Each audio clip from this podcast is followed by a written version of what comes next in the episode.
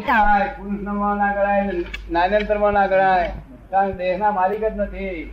આ દેહનો માલિક નથી. આ બોલે છે, એ તો ટેપ રેકર્ડ બોલે છે ઓરિજિનલ ટેપ રેકર્ડ. આ આ વક્તા કોણ છે? Original tape record. શ્રોતા કોણ કરતા છે અને હું જ્ઞાતા દસતા છું. શું છું? આપણો તૈનો વ્યવહાર આવો છે. એટલે આ દેહમાં અમે માલકી પણ રાખતા નથી. મન વચન કાય ને મારી માલકી પણ નહીં. માલકી પણ ફાડી નાખેલું. તેવા કરતા તમારે બધું એ- જ ત્યાગી કહેવાય. એ જ એ જ પંચ મહાવ્રતધારી કહેવાય. શું કહ્યું? પંચ મહાવ્રતધારી કારણ કે દસમો ગુંઠાળો, નવમું ઓળંગી ગયેલા હોય, સ્ત્રીનો વિચાર અમને આવે જ નહીં. પછી વાત જ ક્યાં રહી? લક્ષ્મીનો વિચાર કોઈ જાતનો વિચાર, સંસારી વિચાર ના હોય ને અમને. પર રમણતા જ ના હોય. નિરંતર સ્વરમણતા હોય. અને તમને સ્વરમણતામાં જ આપશો કાલે તમારી જેટલી સમજણ એટલું તમારું.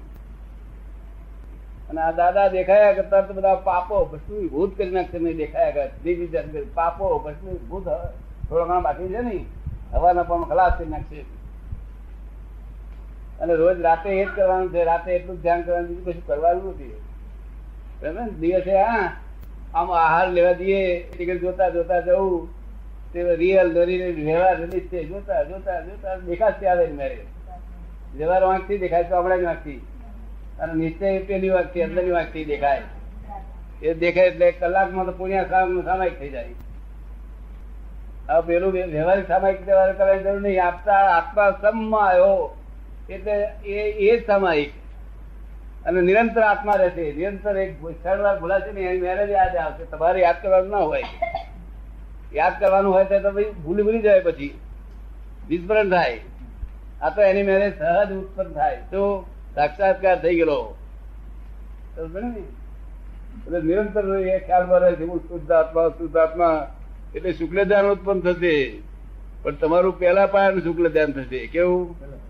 પહેલો પાયો એટલે અસ્પષ્ટ વેદન. સ્પષ્ટ વેદન નહીં, આત્માનું. અસ્પષ્ટ વેદન. અને મારું સ્પષ્ટ વેદન હોય. અને ભગવાન કેવું જ્ઞાન હોય? તો સીધો પાયો. ચોથો પાયો મોક્ષ નો એ લાગુ છે નહીં આવે. તમે જે મારા કયા પણ કરશો એટલું સમજદારી જેવું છે.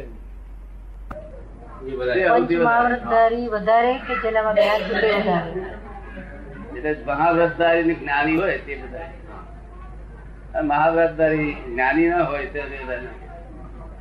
શું પૂછવાનું છે?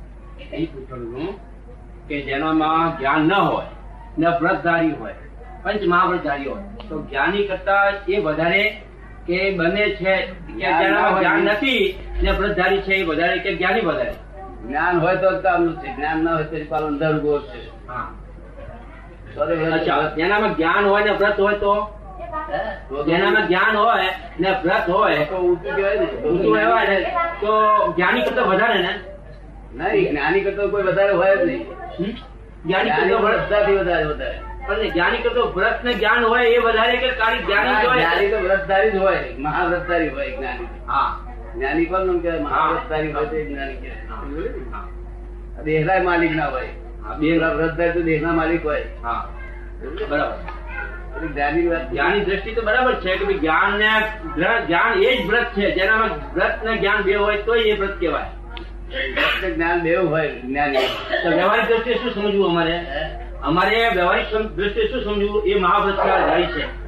તમે છો આ વ્યવહારની દ્રષ્ટિએ શ્રાવક છો. નહીં એ તો શાસ્ત્રમાં તો વાંચ્યું નથી શાસ્ત્રમાં તો જ્ઞાનીને. મહાવ્રતધારી અને ત્યાં ત્યાગી નથી ઉપરી. શું કહ્યું? હા ત્યાગી તો તમને આ જ્ઞાન દેખાય નહીં ને આંખે દેખાય નહીં તરત જ ચક્ષુઓથી દેખાય નહીં. એટલે વાત શાસ્ત્રમાં બધું લખેલું છે. અચ્છા જ્ઞાની પુરુષે કીધેલું છે કે રાત્રિ ભોજન નિષેધ છે. જ્ઞાનીઓએ એમ કીધું છે કે રાત્રિ ભોજન નિષેધ છે. બરોબર છે. તો અમે જે રાત્રિ ભોજન કરતો હોય તો પછી એને જ્ઞાની કેવું કે નહીં કેવું? જે રાત્રિ ભોજન કરતો હોય જ્ઞાનીઓના સમક્ષ જે ખાતો હોય શાસ્ત્ર વાંચી લાવો તમે શાસ્ત્ર વાંચી હસ્તની નહીં જ્ઞાની જોડે શાસ્ત્ર હોય નહીં જ્ઞાનીને ત્યાગા ત્યાગ ના હોય. શું હોય? ત્યાગ ત્યાગ ન હોય. કશું જ્ઞાની ને વસ્તુ હોય જ્ઞાની દેહના માલિક જ ના હોય ને દેહના દેહના માલિક નથી એક ક્ષણવાર થયા પછી ક્યાં રહ્યું પછી તો એ એ મહાવ્રતધારી એ વધારે વાણીના માલિક નથી એ બધા દેહના માલિક છે દેહના માલિક. બરોબર એમના હાથે પગે જીવન બતાવ્યું હોય તો ઘરે પગે ભરવું પડે અમારે ના હમ. બરોબર ને? અમે તો દેહના માલિક જ નહીં. અમે પાડોશી તરીકે. બરોબર છે. શાસ્ત્ર ને એવું. પણ સમજવું તો સમજવું પડે. સમજવું તો પડે ને તમારે. સમજવું તો પડે ને. અમે અજ્ઞાની છે સમજી લો. આપની દ્રષ્ટિએ અમે અજ્ઞાની છે. સમજવું તો પડે ને. આપણા સાધુ આચાર્ય મહારાજ પૂછે છે હા. કે સાહેબ આપ ગાડી ભરો છો? હા. કે આપણને વિચાર નહીં રહેતી હોય. શાસ્ત્રમાં જુઓ. જ્ઞાની શુદ્ધ- શુદ્ધ ઉપયોગી છે શું છે? ઉપયોગી છે. અને આ શુભાશુભ ઉપયોગી. હમ.